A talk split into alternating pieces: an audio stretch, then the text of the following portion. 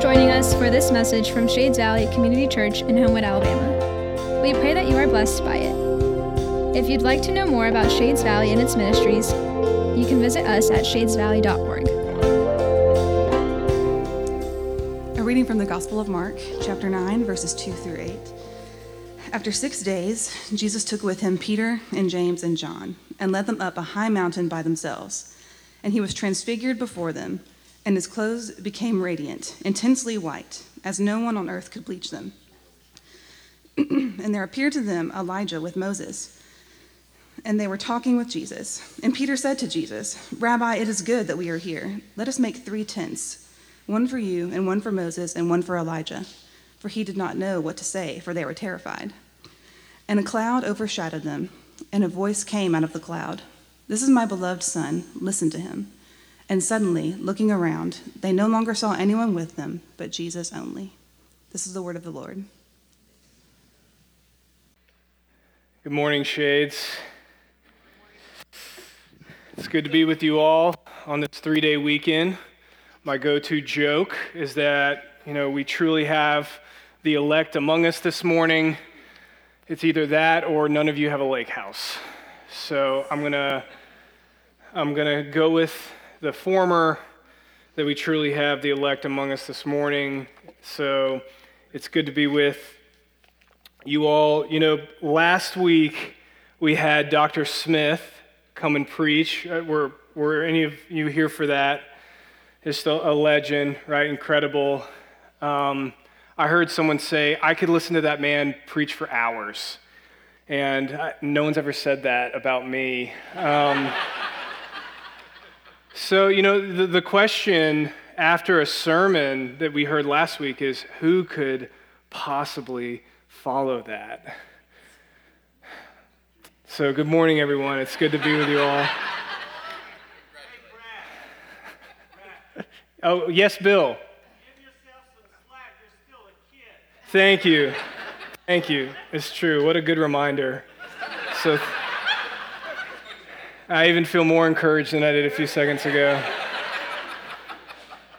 Uh, yeah, so I think we're going to need some prayer this morning, you know. So, um, w- would you join me as we, we, pray for our preacher and, you know, we pray for you all? Uh, Father, it's good to be among friends. It's good to be. It's good to be part of the church with all the good and all the bad. It's good to suffer with one another um, and to know one another over time in such a way that you can say that you're family, not just because you feel like that's something you're supposed to say, but because it's true. And so, Father, as we gather once again as a family, I pray that you would, that you would move powerfully. That's what we need this morning, is for you to move in the hearts and the minds of everyone here. I don't know what everyone's going through. We all come in different places, but our hope is, is not that um, I'm some amazing preacher, but rather our hope is that you're present and that you will speak to us. So do so for your glory and our good. In the name of the Father, and the Son, and the Holy Spirit. Amen. Amen. Uh, so, you know from our reading that this morning we're going to be looking at Mark's account of the transfiguration of Jesus. And this is a familiar story, I imagine, for most of us, a story that we've reflected on. That if I were to ask you, you could probably tell me the basic things that happen. But at the same time, it's also a story that for many years um, I haven't really known what to do with. Uh, it can seem so strange and so otherworldly, a story that, because of its familiarity, uh, can become just kind of common. And I've learned that through the years, so often it's the biblical text that can be so strange, can be so foreign, those biblical texts that we might skip in the reading plan or we might read and be a little befuddled that can be so beautiful and can also be so challenging to us. Uh, I was struck by what one theologian commenting on the Transfiguration said. He said that coming to and reading the Bible it isn't about confirming our ideas and experiences and going away satisfied. Rather, reading the Bible is about being challenged, called into question. Part of the point of the gospel stories is to upset our habits, to set before us something utterly different from our world, to push us into thinking about something absolutely new. We, I love this, we aren't the judges of Scripture, but rather it judges us. It judges us. And so, what I want us to do today is to walk through this familiar story right, by um, asking a few questions. Okay? Um, the first question is what's the context that this story's in? The second question is what do the disciples see? The third question is what's the disciples' reaction? And then the final question is what do the disciples hear?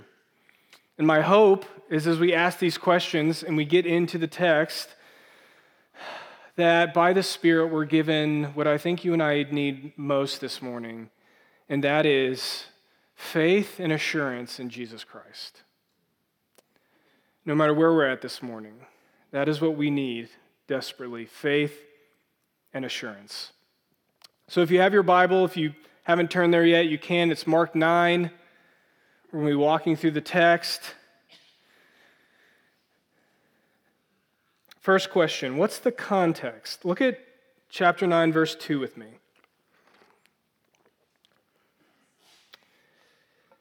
And after, did I just hear Siri? Did I just, did I just break into someone's phone uh, by Siri wants to hear what the word is this morning, so We actually talked about recently uh, doing an, an, episode on Shades Midweek about AI, so that could be fun. That was random. Okay. Chapter 2. I'm just giving you time to get there. Don't you hate it when they start reading the text and you're not there yet? Okay. And after six days, Jesus took with him Peter and James and John and led them up a high mountain by themselves. Okay, let's stop there. So, the first question that I have that I imagine is the question that you have is why did Mark write after six days? Right? Actually, I imagine that none of you had that question, right, as you read the text. Um, but it's a good question because uh, Mark rarely uses timestamps in his gospel. Um, I think he might do so maybe like only one other time. And so the fact that he puts after six days is significant. He, he's trying to, to show us something. So the question is, what is he trying to show us? Right? Well, I think two things. Right? The first thing, as we ask what is the context, is we have to talk about the scriptural context. Right? Um, and I think, and a lot of people think, that as we head into the transfiguration with all of its strangeness, uh, Mark wants us to have Exodus 24 on the forefront of our minds. Um, this is Moses' encounter with God on Mount Sinai. Right? He wants that to be on the forefront of our minds. Look at Exodus 24 16 in light of what I just said. The glory of the Lord dwelt on Mount Sinai, and the cloud covered it for how long? Six days. Okay. And on the seventh day, he called to Moses out of the midst of the cloud. So, immediately as we're coming into this story, um, our imaginations need to be captured by Moses' encounter with God on Mount Sinai. Right? That's where our heads need to be. Um, in the biblical story, uh, mountains often signify two things. One, they, they signify um, progress in God's covenantal story, progress in God's story of redemption. Um, secondly, on mountains, there are often um, theophanies. Right? This is your fun word to use on Mondays. You're grilling out. Theophany, right? Um, what's a theophany? Right? It's a way to make yourself sound smart. No. Um, a theophany is a revelation of God to humankind, right? Um, and often that occurs where? On mountains, right? So, what we're going to see here is that the transfiguration, right, um, this encounter on the mountain, um, all the other mountain encounters in Scripture kind of pave the way and are pointing to this moment, to this mountain, into another hill called Golgotha, right? A revelation of God to humankind. That's the first part of the scriptural context. What's the second part? Um, the second part uh, connects the after six days, it connects it to what's been happening in Mark's gospel. All right? And I think this is so important if we want to understand what's going on with the transfiguration. Right? Um, because what's just happened in Mark's gospel?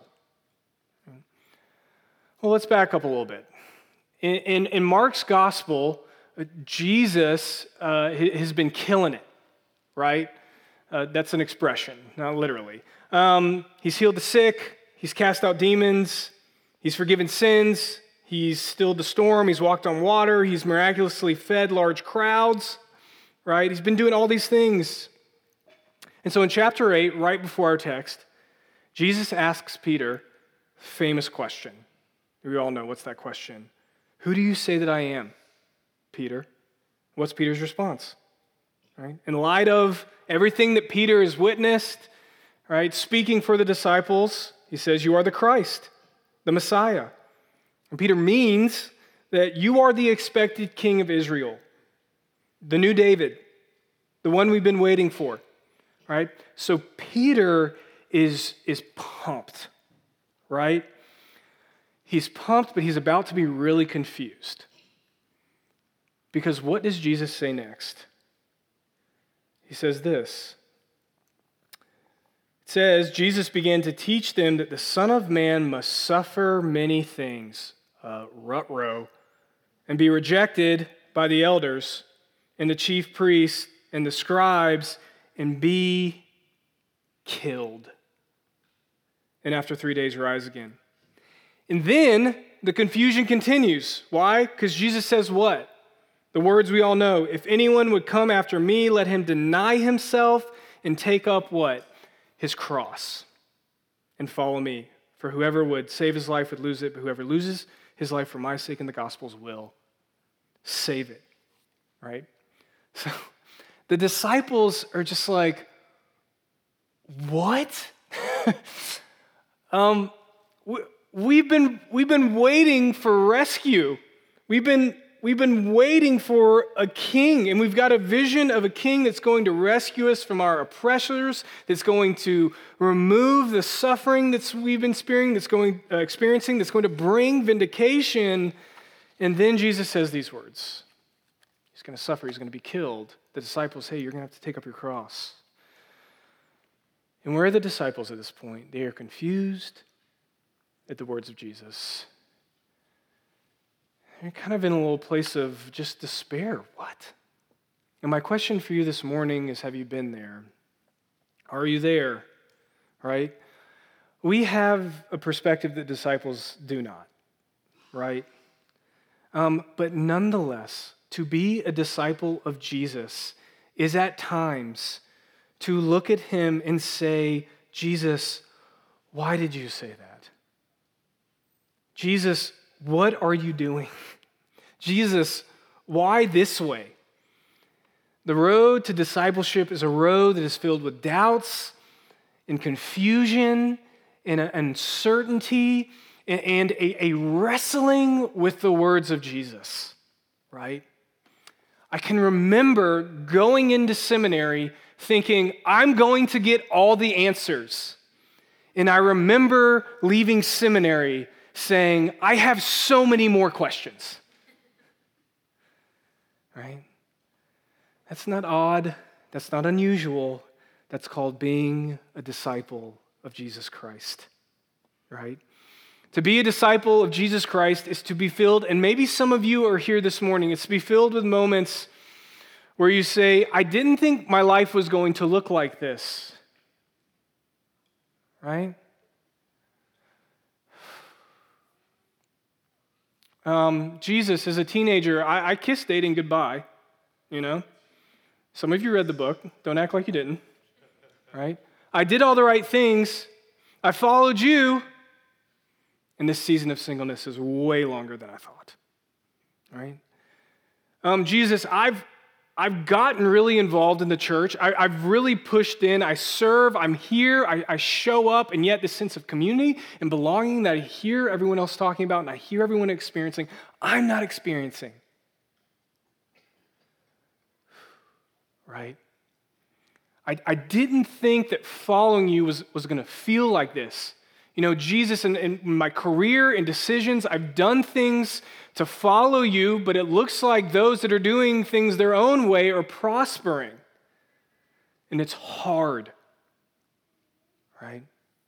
Jesus, I, I raised my kids in the faith. I did everything that I thought I was supposed to do.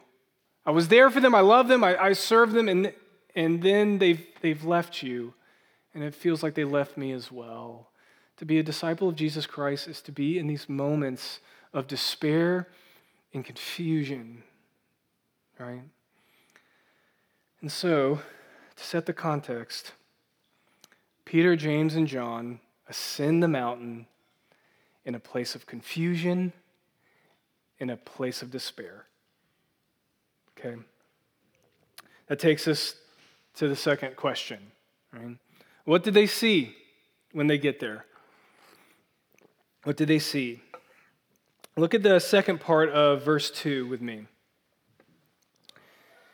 And he was transfigured before them, and his clothes became radiant, intensely white, as no one on earth could bleach them. And there appeared to them Elijah with Moses, and they were talking with Jesus. Okay, so a few things going on. Um, first, what does it mean that he was transfigured? Right? Um, the word was transfigured is the Greek word metamorpho. It, metamorphosis, that's kind of where we get that. It's just a little fun side thing there. Um, but it gets at the idea of what's going on, right? It's, it's to change in form. Uh, and interestingly, the verb is only used four times in the New, New Testament. It's used here, it's used in Matthew's account of the Transfiguration, and then it's used where else? Twice by Paul to talk about the believer being transformed into the image of Christ after his likeness. Right? That's interesting. There's something there.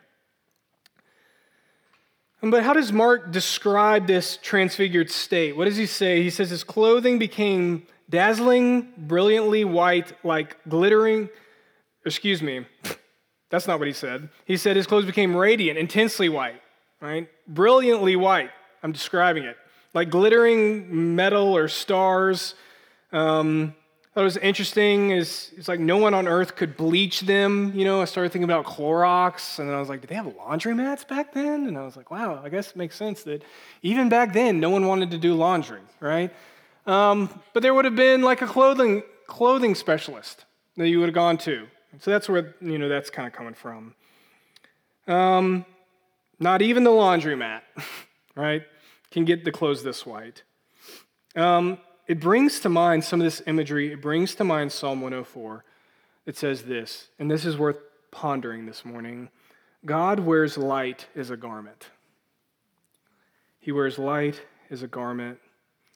Luke's account gives some different details. It doesn't mean they're in competition with one another. Right? Luke says that um, the appearance of his face changed. That takes us back to where? Right back to Sinai all right, Moses. Uh, Matthew's account said his face shone like the sun. Yeah. So here is the disciples behold Jesus in his transfigured state, right? What do they see? Right? Well, they see Jesus' glory, but there's two aspects of his glory that I want us to focus on as we think about what they saw. Right? Here's our second fun word for the day um, that you can use tomorrow the cookout. The disciples saw Jesus' parousia glory. His parousia glory, the glory of his second coming, his second coming glory. Now, why do I say that? Well, I've been talking about the context a lot, right, which I know you guys are so excited about. Um, but it's important uh, because in, in the literal verses right before the transfiguration, what does Jesus say? Jesus looks at his disciples and he says something that's another kind of strange verse, right? Jesus just seems to keep doing this. He says, Truly I say to you, there are some standing here who will not taste death until they see the kingdom after it has come with power. Right? Okay, so that's kind of confusing because it seems like some of the disciples, before they die, are going to experience Christ in his glorious return. So, what's going on, right? Well, it's a difficult text, but um, most scholars will say that Jesus here, and I think they're right, is talking about what's about to happen with the transfiguration, okay? And this is where I get my title from. Um, the disciples are about to see on the Mount of Transfiguration a divine preview of Jesus in his second coming, his glorious return. That's what they're witnessing, right? Um, and that's where I want our hearts and our imagination to go to this morning. Because when we are in a place of confusion in discipleship, when we are in a place of despair, when we are in a place of suffering, when we are in a place where we look at Jesus and we say, I don't understand what you're doing. I don't get it. What we need more than anything is not clever answers, right? Is not a quick response, is not cliches. Rather, we need to see Jesus as he is in glory. We need to see Jesus, right, as he will be when he returns.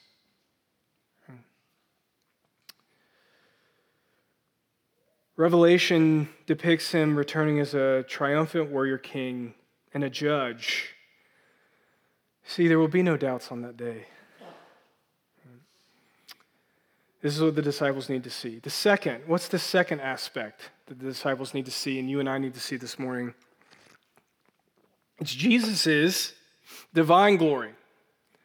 So, the second question that comes in this section that I think you would probably ask if you read it, or kind of doing a study on it, would be what the heck are Moses and Elijah doing here? Right? Why them? Why these two figures? Um, and this is a question that has puzzled interpreters, and they're actually uh, going through it. I, I think there are eight different interpretations. Isn't that fun? Right? I thought this morning I would go through each one slowly and painfully um, that we would all enjoy that. Eight different interpretations. And I, I think, and you know, you're getting me this morning. Um, you know, my tendency with some of these things is I think, you know, there's probably a, a piece of everything going on here. You know, it would make sense that there's multiple layers to the scriptures, right? Um, if there can be multiple layers in a Terrence Malick or a Scorsese or, you know, whatever. If can, there can be multiple layers in a film, I think that can happen with the scriptures, right?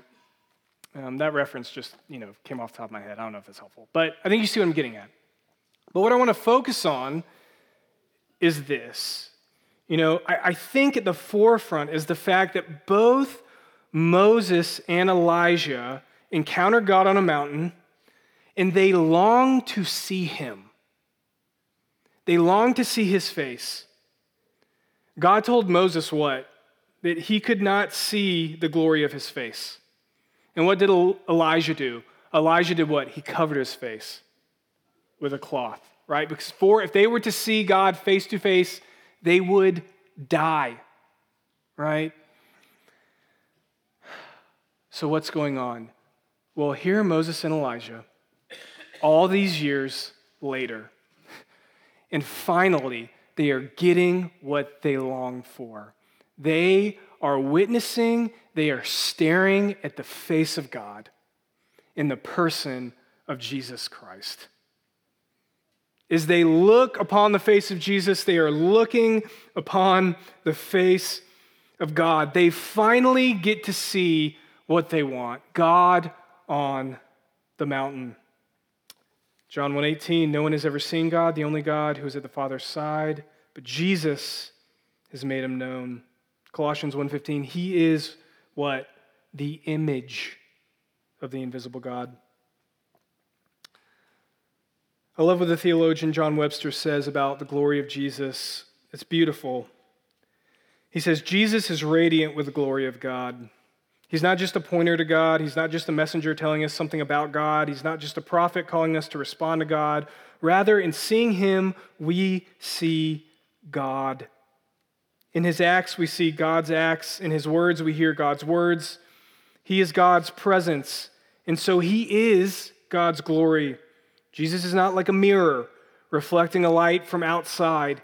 He is himself the glory, the one who is the radiance of God, God from God, we say in the Creed, light from light, true God from true God. This is the one who our hearts have been waiting for. This is the glory that you and I, our entire life, have been looking for in people and in created things and in tasks and in achievements, and here it is.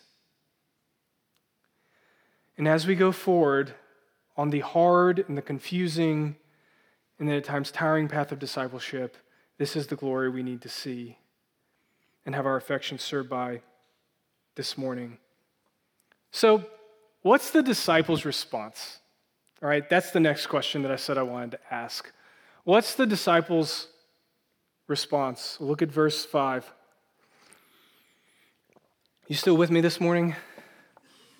Yeah. Verse 5. And Peter said to Jesus, Rabbi, it's good that we're here. Let us make three tents one for you, one for Moses, one for Elijah. And then Mark's little, you know, narrative addition here. Um, for he did not know what to say, for they were terrified. You know, they're freaking out. Um, so, what's going on with Peter? You know, once again, commentators love to speculate. I do too. You know, some say that, okay, Peter's, he's trying to provide a shrine or place of honor for these guests. He's trying to be hospitable, right? He's, um, he's expecting that they might be there a while. And that's a really interesting thought because I'd never thought about that with the transfiguration.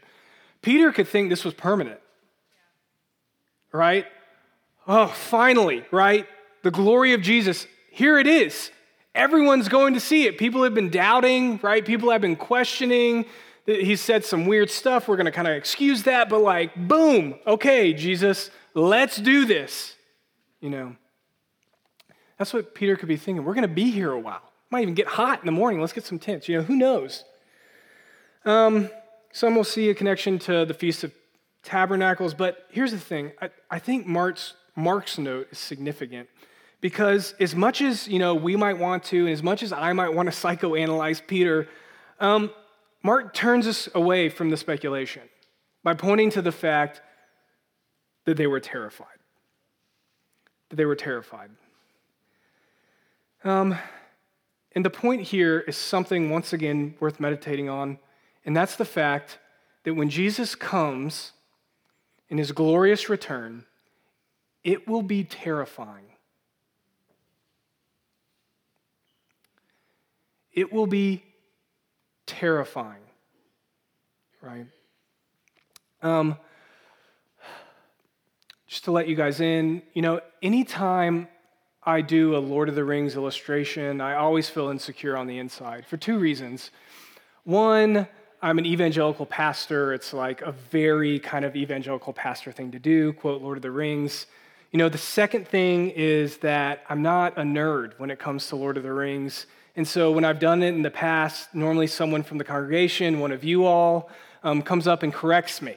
You know, and it's like, you know, you said orc. Technically, it's not an orc. It's another. Anyway, we don't have time. You know, that normally happens. So I'm just going ahead and putting that out on the table, these two things, to hopefully save face um, and, you know, deal with some of the sermon hangover I have afterwards.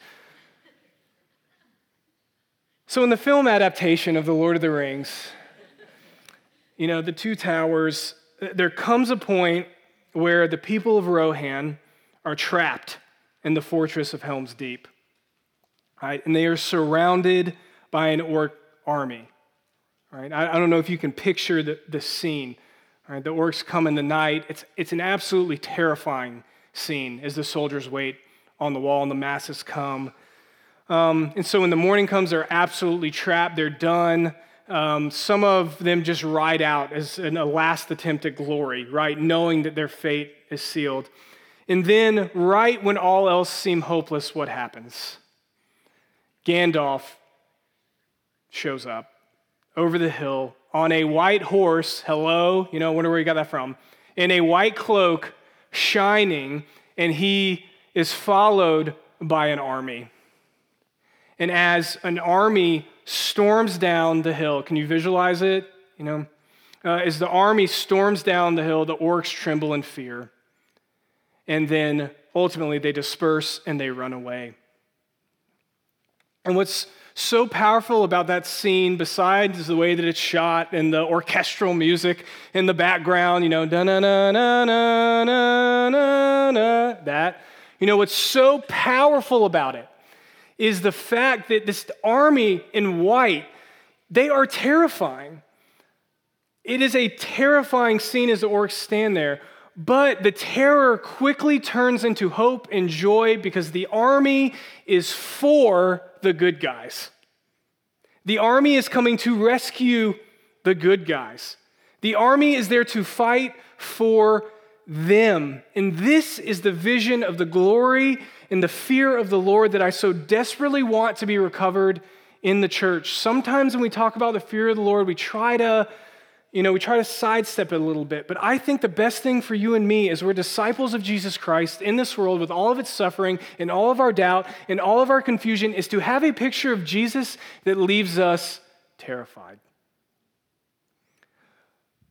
A vision of Jesus that leaves us terrified and at the exact same time leaves us hopeful. Why? Because that vision is the vision that makes all other fears, the fears of the orc army that can seem so insane, take their rightful place. Right? This is what our hearts have been longing for. Okay, so the last question that I have this morning is what did they hear? Right? We talked about the context, they saw, how the disciples reacted. What did they hear? Look at verse 7 and 8 with me. And a cloud overshadowed them, and a voice came out of the cloud This is my beloved Son. Listen to him. And suddenly, looking around, they no longer saw anyone with them but Jesus only. Okay, so, so what did they hear? Well, we have that divine voice that echoes the baptismal voice, Jesus' baptism, right? Son of God is a title for the Messiah, for God's vice regent, his agent of redemption, but it's certainly more here. It's certainly expressing the unique relationship with the Son of the Father. And I love this. Um, what's also different from the baptismal pronouncement is the fact that um, it's in the third person. This is. Why do I love that? Right? Because um, where Jesus' baptism was a divine approval and commissioning for Jesus himself, here, this is for the benefit of the disciples. Do you see that? This is my son. It's directed at them. Right? Um, it's for the benefit of the disciples who need courage and assurance to take up their cross, to face everything that they're about to.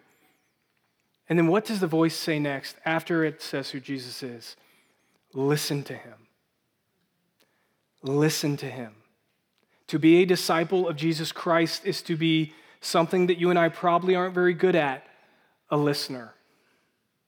Right? Listen to him when he talks about his death and resurrection. Listen to him when he talks about taking up his cross. Listen to him when he says, Come follow me. Listen to him when he talks about the forgiveness of sins. Listen to him when he says that your sufferings are only temporary. Listen to him when he talks about coming in glory. Listen to him when he talks about your reward and vindication. Listen.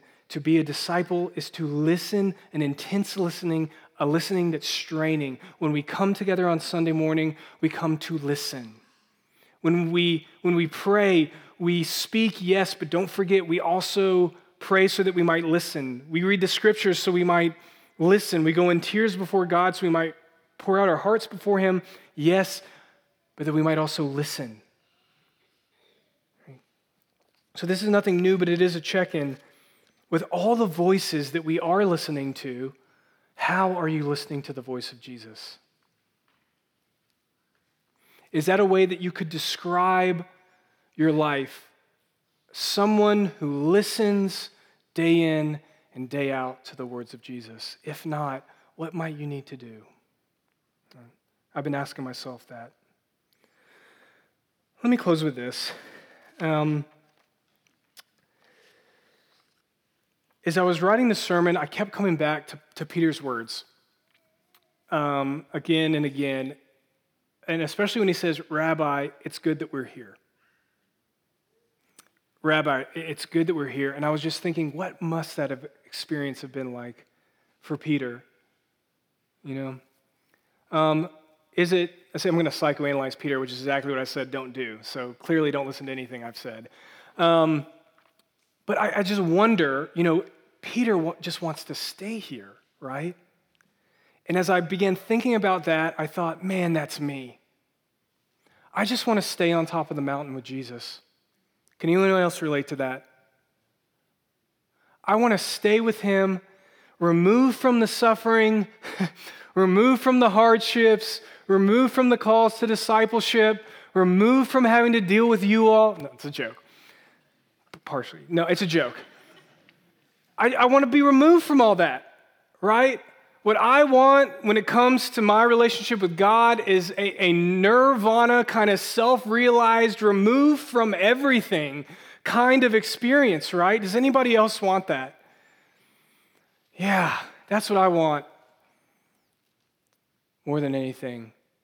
But what does Jesus do? He takes the disciples back down the mountain. Revealing what? That the path to glory, the path, the path that we've talked about, must go through the cross. If it's true for Jesus, it's true for you and me.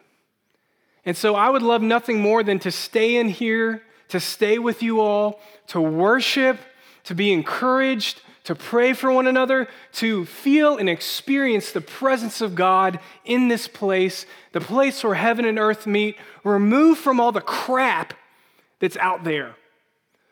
But each week we say our benediction and we go back into it.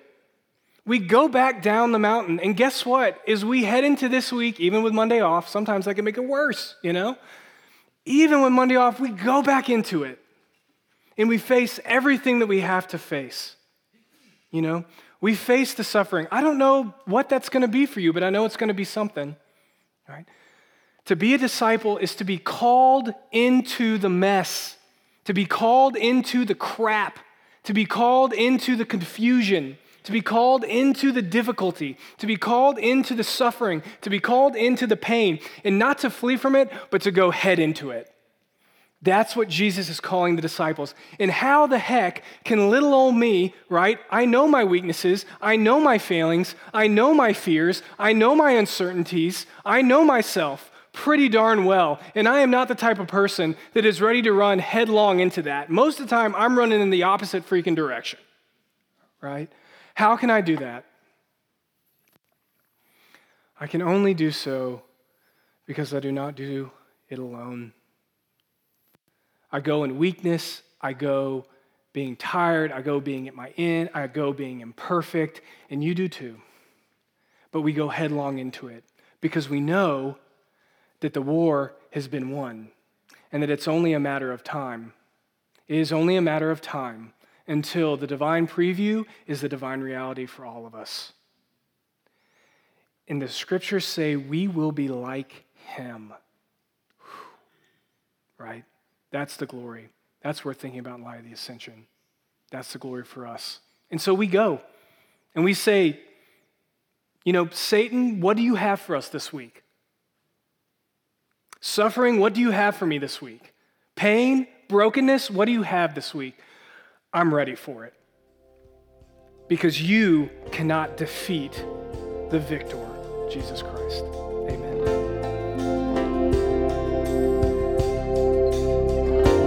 Now go into the world in peace. Have courage. Hold on to what is good. Honor all men. Strengthen the faint hearted. Support the weak. Help the suffering and share the gospel. Love and serve the Lord in the power of the Holy Spirit. And may the grace of our Lord Jesus Christ be with us all. Amen.